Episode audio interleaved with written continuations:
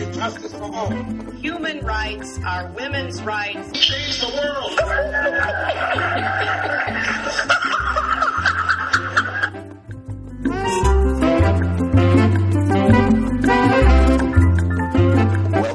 Global Dispatches. This is your host, Mark Leon Goldberg, editor of UN Dispatch, and we have a great show today. On the line is a demographer named Mark Montgomery from the Population Council, uh, and we talk about demography. We talk about global population trends uh, with a specific focus on his area of study, which is urban populations and the movement of women and girls.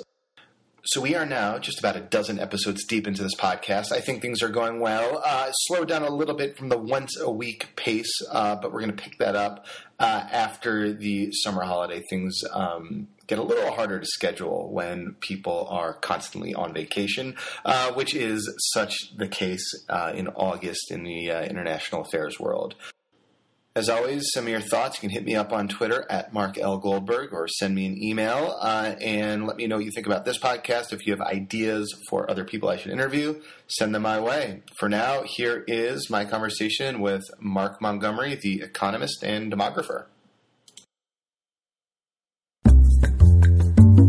Uh, now, you are in New York. Is that where I'm reaching? I saw a 212 number. That's right. I'm at the Population Council's main office in, in New York City. Okay. Uh, and so the reason uh, we are speaking right now is that a, a reader of mine put me in touch uh, with your somewhat recent report, Girls on the Move Adolescent Girls and Migration in the Developing World. Uh, you know, I was thinking this on the surface seems like a almost a very narrow topic to explore, and I'm wondering what made you sort of pick this confluence between adolescent girls and migration to study. It is, um, I suppose you could say it's it's narrow. It brings together uh, a topic, migration, that has uh, often been approached uh, by academic researchers, uh, much less often by uh, uh, those interested in policies and programs. Um, it also uh, connects those issues to uh, concerns about the lives and well-being of adolescent girls. Uh, and interestingly, these um, the theme of migration, that the role that movement plays in in uh, girls' lives has not been uh, explored previously, uh, to our knowledge. And so, although it is a bit of a focused uh, emphasis, uh, we thought it was an area deserving of some consideration. So I, I, guess the idea is, you know, people, uh, particularly in the developing world, are migrating all the time. Be that to uh, from the uh, sort of rural areas to the cities, or between cities, or from the uh, global south to the global north. And you're looking at how these moves affect, uh, you know, girls between the ages of what, like uh, 11 and 19. Um, ideally, we we do want to uh, emphasize the importance of looking at younger girls at the lower end of that range that you've mentioned. Um, much of the, the data that we rely on, and this is very much an evidence based report, comes from somewhat older girls. Um, 15 to 19 is, is uh, uh, that's where the bulk of the evidence is, um, although we wish there were more available for the younger girls. Um, I do want to say that uh, if you look at the emphasis on migration now, whether in the United Nations system, uh, World Bank, and, and so forth, almost all the attention that is being given to migration is uh, being given to international migration. Um, and there are very good reasons uh, for that. Um, some adolescents participate in those international migration streams that take them from one country to another, but far, far more um, are involved in internal migration, that is, in migration within their own countries. Uh, and somehow that um, that has gotten lost sight of. I mean, there are probably more internal migration, uh, internal migrants in China alone than there are international migrants the world over. Uh, and so it's it's a kind of an, uh, an, odd situation where, at least numerically, the far more important type of migration uh, taking place within countries has been almost ignored for the last uh, decade or so, and uh, with all the attention going to the international streams. And so, what um, I, I, guess are you finding? What are you finding, sort of specific to domestic migration? Uh, if that's the term of art uh, that that's used. Uh, I'm not sure, but or internal migration, as you said, uh, that's specific to to adolescent girls. I mean, why did you pick of all the demographics you could have chosen uh, to look at adolescent girls uh, in this situation? Yeah, that's a that's a great question. The um, girls at this age make a, a, number of choices uh, that affect their future lives, and sometimes for better, sometimes for worse. Um, but one of the most fundamental choices that anyone of this age, girl or, or boy, uh, can make is a choice about where to live. Uh, and for us, we thought that the movement of girls from rural areas to cities or from smaller cities to larger um, had it was an issue that uh, needed some uh, attention. That it clearly uh, has implications for girls' well-being, uh, for better or for worse, uh, uh, as circumstances might dictate. Um, and we also found very little attention having been given to this issue previously. So we're thinking of um, our our report ended. Uh, uh, we we decided to focus on uh, urban environments as the destinations for adolescent girls, and ask you know what risks do girls run when they they move to cities and towns, and uh, just as important. Uh, what opportunities do they find there that they might not have found in their home communities, whether those are rural villages or uh, small towns or smaller cities? Um, and of course, the, the story is one uh, very much of risk and opportunity. And the report tries to balance those, those two and not to ignore either one. Because uh, there certainly are real risks that, that uh, girls encounter uh, along the way, along their migration journeys and at destinations. Uh, but they undertake those journeys in the hope of, of uh, uh, most of them of finding uh, uh, lives better than those that they, they left behind. Now, are these uh, are, are, are the adolescent uh, girls that you're looking at? Are, are they um, sort of migrating on their own? Is this sort of a group that decides to pick up and leave their village, or are they going as part of family units? There's, you know, when you talk about um, adolescents making choices, I mean, that's a bit of a difficult uh, concept. I mean, there are a lot of things that factor in uh, uh, to an event uh, like migration. A girl could move entirely on her own account, um, uh, sort of independently, as it were. Um, she can move because, in her view, uh, that would be the best thing for her family, enabling her, um, if all goes well, to make a contribution to her family in the, in the future uh, perhaps support other siblings, and, and so on. Um, in terms of the, the, the logistics of moves, um, it is unusual for girls to migrate uh, literally by themselves. They, uh, it's much more common that they move in a group of friends, relations. Um, sometimes they move in uh, the company of uh, an intermediary who is a, a person um, connected to uh, an employment possibility, let's say in domestic or factory work in the city to which they're they're heading. Um, girls leaving uh, entirely on their own and moving on their own is is relatively unusual. We we believe. Um, so you mentioned earlier there there are risks and, and, opportunities associated with this change. What what are some of the risks that you've identified in your report? Well, the risks have, have received uh, much more attention in in uh, policy circles and even in the literature, uh, the academic literature, than the opportunities. But they include, at the far extreme, um, uh, the risks of, of sex trafficking, which have gotten a great deal. Uh, and justifiably so, uh, of international attention. There are risks um, associated with unsafe working conditions at destination um, which we have seen tragically uh, illustrated in Bangladesh in that uh, building collapse in Rana Plaza of a few months ago. Um, there are counterparts in, in of course, in, in many countries.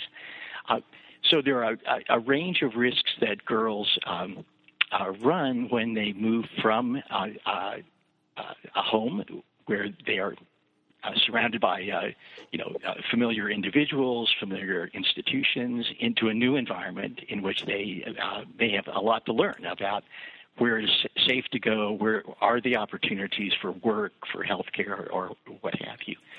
Um, so those risks are, are real.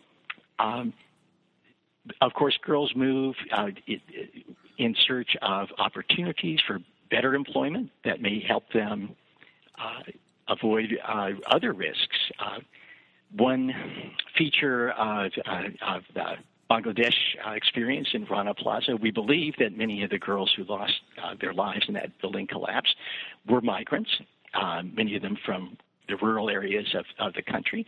Um, they were there uh, uh, working in jobs that uh, are difficult, uh, obviously risky as we as we saw, um, but which for them might have given the girls the ability to fend off pressures for early marriage.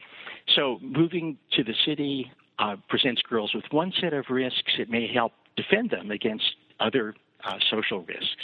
You know, there, there. I was um, about two years ago. I visited a um, a garment factory, a garment factory in Bangladesh, not unlike the Rana Plaza. It was sort of this great giant um, import export zone where uh, thousands upon thousands of workers line up to you know work for very low wages but but higher wages than they would otherwise receive if they were you know working in farms and in the fields and um, I was there as part of a global as sort of a, as part of a health um, uh, investigation uh, and one of the things we were looking at was how these factories uh, provided health services to their employees. And it seems that, sort of from a public policy perspective, one of the advantages of maybe having uh, this sort of influx of people into cities is that it's easier to provide key services uh, to them when they are sort of you know all together in a city as opposed to in rural parts of the country. And I wonder if that is something that you, that you guys have sort of identified, have looked at that's right. Yeah, I think that's that's exactly right. I mean that our our our focus on cities is that that is you know those are destinations uh, where uh, all kinds of potentially beneficial resources are concentrated, whether it's uh, healthcare, schooling, uh, more diverse labor markets um, than uh, might have been found out in the countryside.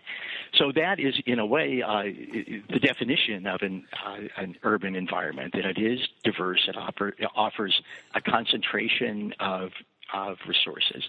Um, and has at least the potential to put girls uh, into contact with beneficial services uh, that might not be seen, you know, elsewhere.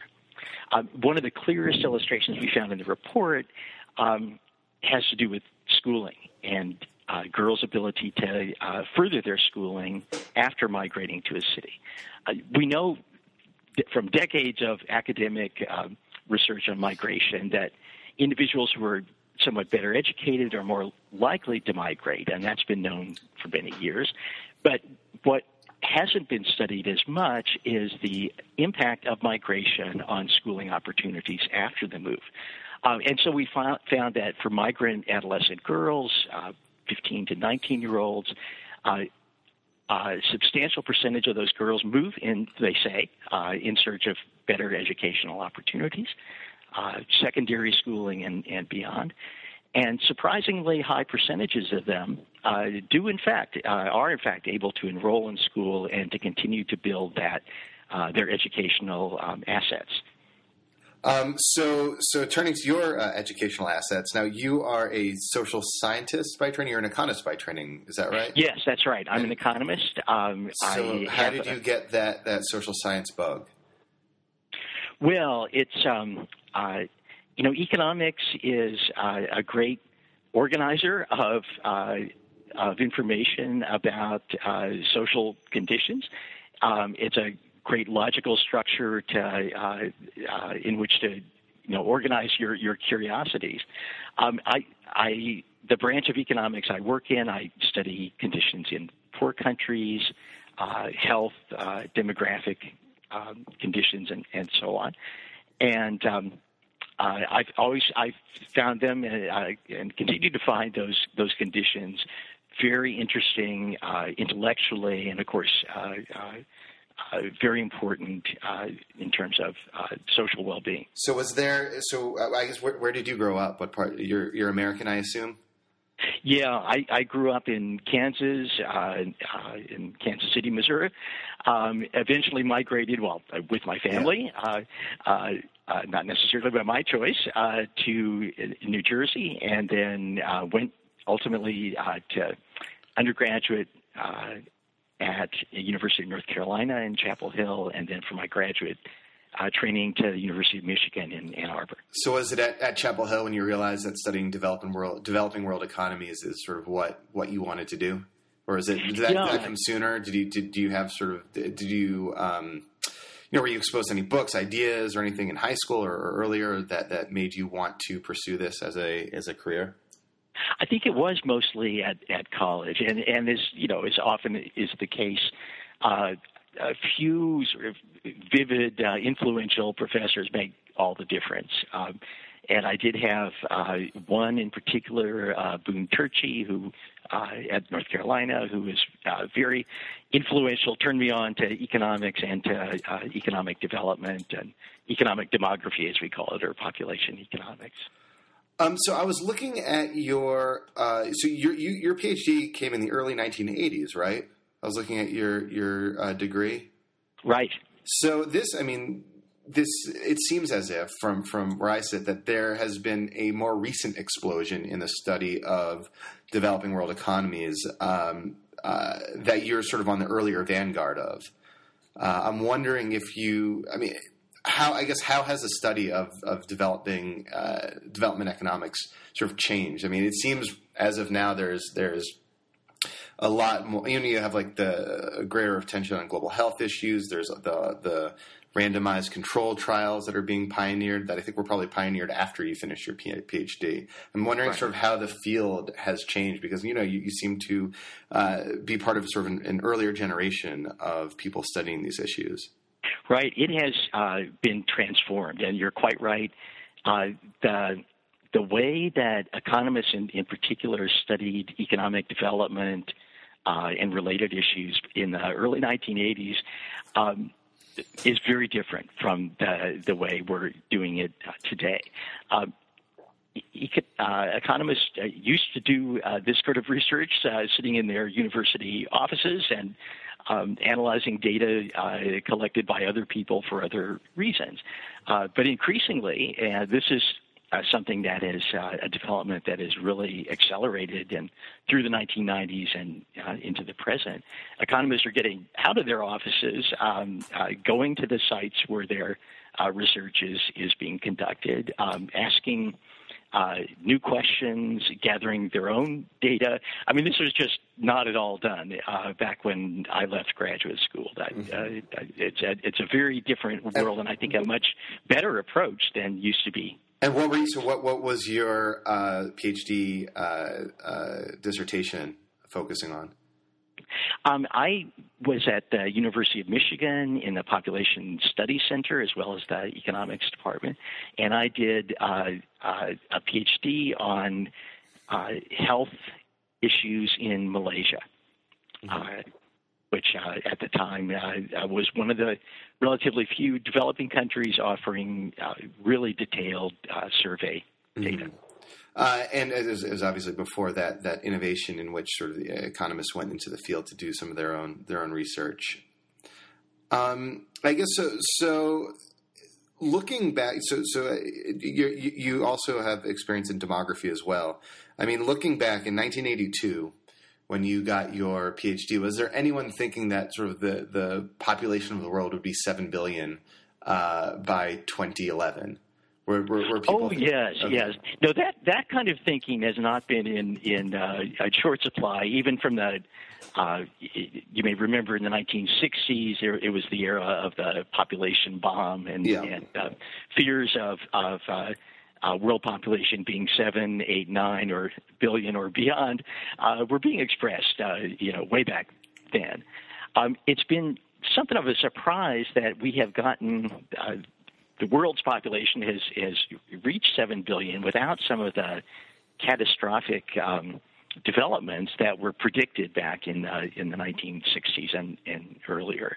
And part of that people believe is that the population growth that's been taking place has uh, largely and increasingly uh, been concentrated in cities and towns, um, which offer benefits, we, as we talked about before, um, and perhaps uh, offset some of the uh, the costs of, of, population growth. Well, what would what were the, some of the costs of population growth uh, be absent that sort of urban migration? What what were they what were they worried about? The the population bomb people. I think there was a lot of, of concern and uh, justifiable about the impact of uh, people on the natural environment. Um, now, you know, uh, those concerns are once again uh, uppermost in, in many people's minds. and we're seeing a reemergence of, of worry, um, uh, justifiable worry, about the impact of uh, global population growth, but even more important, global economic growth and based on oil, based on carbon, uh, which is taking expression in global warming with, you know, all kinds of uh, negative consequences uh, coming our way. So it's not that those fears were misplaced. Um, it may be that the consequences, the uh, catastrophes that people foresaw in the 1960s did not materialize in exactly the way they were thinking about uh, in that era.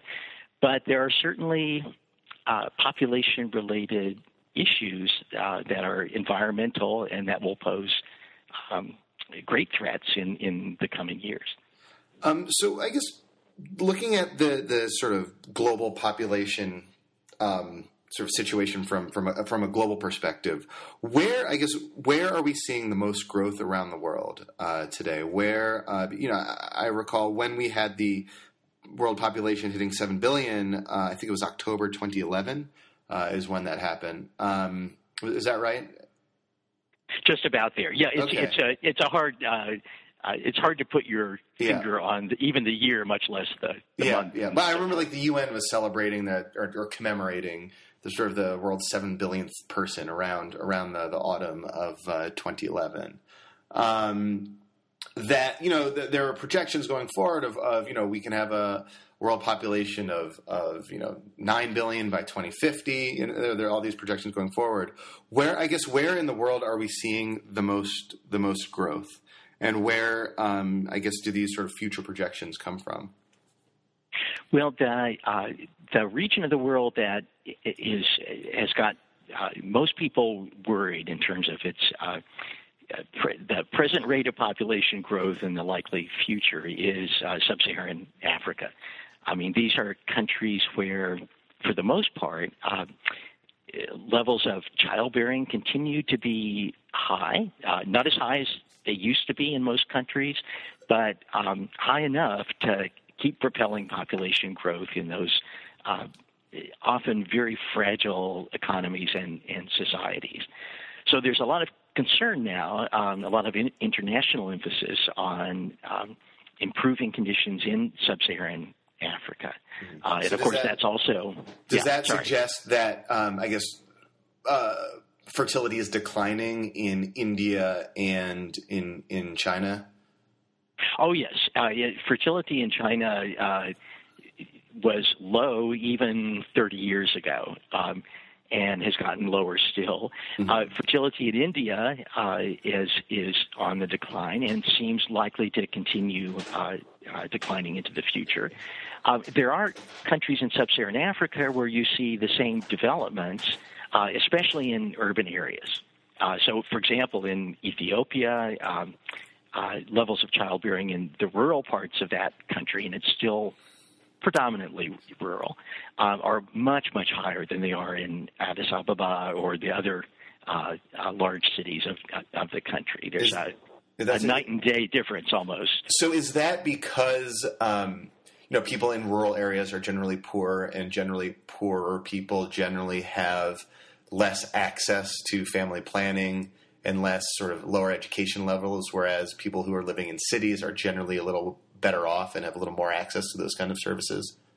Oh, I think that is that is certainly part of the story. The ability to uh, control reproduction with uh, modern contraception that is that is certainly part of the story. Uh, possibly the the larger piece of it is that in cities, uh, parents uh, come to realize how costly it is uh, to bring up children and how if they're to be brought up uh, right with real prospects for their future, that um, uh, there's a need to shift to uh, having fewer children, but educating each one more than would have been uh, uh, sensible back in hmm. the rural areas. So even and you see that transition underway in in uh, uh, rural villages as well. It just it takes a bit longer to uh, to spread all the way through the system. So it's it's really this process of urbanization that's that's driving these these these changes. I think that's uh, that is a large part of this story. So I guess is there maybe like a direct correlation uh, between uh, rates of urbanization in a country and decline of fertility, like from from there, a countrywide perspective? Yeah, there is there's clearly a, a strong association uh, between the two. Both, you know, both uh, declining fertility, uh, rising levels of schooling per child, and urbanization, those three things uh, uh, tend to move in a, uh, they're highly correlated, as, as we would say, with fertility decline being a indicator of development in the same way that rising education and rising urban percentages are indicators of, of development. Um, to know which causes which is, is very difficult, uh, but we believe that they are, it's, it's a complex of factors that uh, are, are uh, entangled there. So I love uh, uh, you, you. You obviously know this, but there's uh, Google right now has this, um, or for for the last couple of years has had a very easy uh, access to World Bank data on fertility and all sorts of other global health data. So as you were speaking, I just wanted to look up the fertility rate of Nigeria and they gave me this great graph within sort of one click of going back from 1960 to, uh, to 2010. Uh, and back in 1960, uh, Nigeria had a fertility rate of 6.5 births per woman, and now today we're down to, to 5.49. And that rapid, it looked like there was a peak in around 1980 of 6.79. Uh, and now we're we're sort of steadily uh, declining. And Nigeria is, is one of those God, the reason I chose, I, I, thought to pick Nigeria is just one of those. It's it's the most populous country in sub-Saharan Africa, and it's also one of those countries with these large mega cities as well. Um, and I'm wondering if sort of the experience of Nigeria, where I know you've you studied and you spent a lot of time, um, sort of can help explain this, some of these global trends that you're talking about. Well, in in a way, uh, of course, the the current levels of childbearing at uh, you know over five children per woman in the country as a whole, that's really high. That is mm-hmm. still very high, and that's um, it's that kind of statistic that, uh, given Nigeria's size, uh, which is not precisely known, but it is certainly uh, well over 100 million at, at this point. Uh, that's the kind of thing that gives uh, people cause for concern. Uh, but Nigeria is also a, a, a, great country with a wealth of uh, uh, human resources, educated, you know, universities, important cities. it hasn't. It's one of those countries that hasn't managed to pull it all together in a in a way that um, other countries have managed to do. Um, so it's it's often cited as a, a case of um, great potential and missed opportunities. I mean, it seems as if, like you know, if if if if, if sort of public policy can be um, harnessed around sort of Nigeria uh, and and the sort of the demographics of Nigeria and, and fertility rates, that sort of as Nigeria goes, so might the entire you know sub subcontinent, sub sub-Saharan Africa. Yes, if you can certainly if you can make a difference in that uh, uh, environment. Uh, anything that uh, proves successful in Nigeria is likely to prove successful in other countries of, uh, that are uh, in similar situations. Um, people often look as an example of uh, as an, another uh, example. Uh, they look at Ghana, you know, much smaller, um, on a more stable path of growth in economic terms, and and we think in terms of population as well. Um, so there are a number of countries around the region that offer great test cases for policies and, and programs. Um, I wanted to maybe move move along a little bit. Where uh, I guess what are what what are you studying right now? What are you looking at? What are some of the trends that you are uh, sort of studying and observing?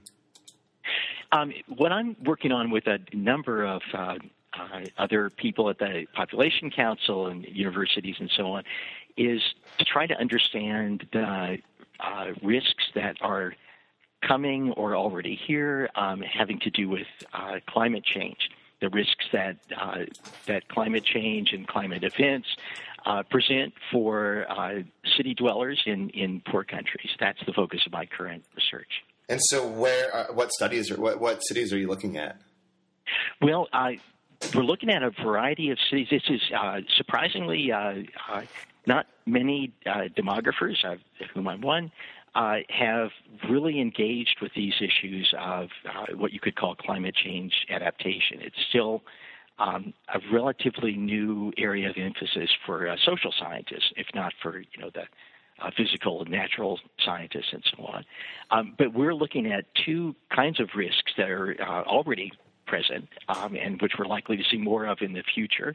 Uh, the risks of flooding uh, which afflict uh, a number of cities across uh, poor countries. And also at the other extreme, so flooding is too much water, um, but there are also risks in terms of water scarcity. There's something like, in poor countries, uh, 900 million city and town dwellers who live in arid regions where uh, either seasonally and, or in some cases throughout the year, there's really not enough water for basic uh, human needs. Um, often those cities in arid regions are growing in ways that will put even more people in the future uh, at those sort of water uh, uh water scarcity risks. What are some of the cities that that that uh, might be included in this list? Well, um, you would look, for example, at um, cities in Pakistan, uh, in India. Uh, India has uh, the full menu of, uh, of climate related risks from flooding uh, to uh, water scarcity. So there are a, a, map of the world's cities and drylands show a, a number of cities in that kind of situation. And I guess what I mean, it, it might be too early to because uh, you haven't sort of published uh, published anything on this yet, or maybe, maybe you have, but I haven't seen it. Um, but what I guess what are some of your early conclusions? Like what what what happens to uh, what, for, for example, when, when cities are flooded, how does that affect sort of the, the demography of, of the of the region? How does that affect people's sort of migration and fertility choices? Well, you know, we don't know for sure. That's um, but we do know that flooding happens uh, repeatedly. It's often uh, very predictable, and just as predictably, uh, local governments uh, don't take uh, actions to protect their uh, the residents, the poor residents of, of their cities, uh, to the extent that they should be uh, taking action. So, for example, in um, in Accra, in Ghana, every year about this time, June, July, there are floods that devastate some of the slum communities of that city. And the slum dwellers know why the damage is as bad as it is. It's because the uh, drainage system, the sewers are um, inadequate, overloaded, filled with waste, not cleaned out, that sort of thing. But the cycle repeats year after year after year, uh, exposing children and, and adults as well to real health risks. Now, we don't know over the long term whether that affects uh, uh, migration decisions or other sorts of behavior. Um, but we do know that this is an, uh, uh, flooding is a type of extreme uh, event, a localized disaster that has uh, important implications for health, and that seems to have been uh, neglected. I guess if, if, the area is flooding all the time, why, why do people keep coming back? Well, you know, it's it, for Accra in particular, um, the advantages that cities offer, the opportunities that they offer, uh, the chance of uh, finding some niche in a diverse economy that will improve your life, that tends to trump uh, the risks that people run. And I mean, after all, that was the uh, the case in Europe and the United States for uh, you know for for many many uh, decades. Um, so it's not uh, surprising that people are having to balance uh, the risks and the opportunities.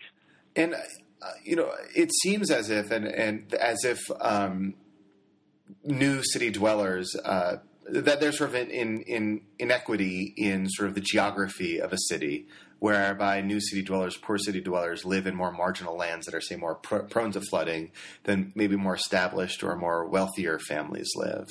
Um, is there, I guess, have there been examples, successful examples of cities transforming these marginal lands, these slums, into something a little better? Are there any sort of good good guideposts that a city like Accra can can look to uh, for other cities in the region or around the world that have done this well? Well, there are. Um, yes, there are a number of examples around the world. A lot of them come from, interestingly, from Latin America, which is uh, you know, now uh, uh, in many countries are, are in that middle income range. They are not um, uh, involved in the international conversations on on poverty uh, to the extent that they should be. But one of the things that we've seen uh, in uh, Brazil and other Latin American countries is real attention to the participation of the urban poor in uh, their governance, in their government, in the sort of systems that that uh, uh, uh determine much about about their lives.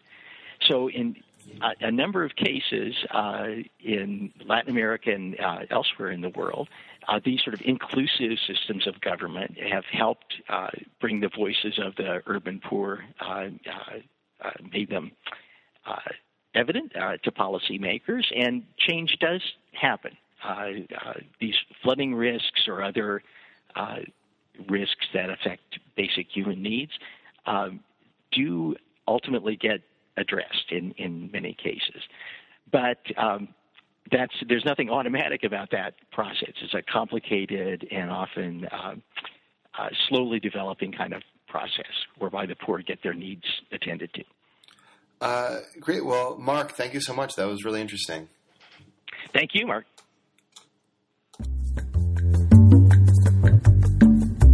Well, that was great. I've always been kind of fascinated by demography, so that was a uh, really wonderful conversation to have. Hope you enjoyed it, and uh, we will see you soon. Bye.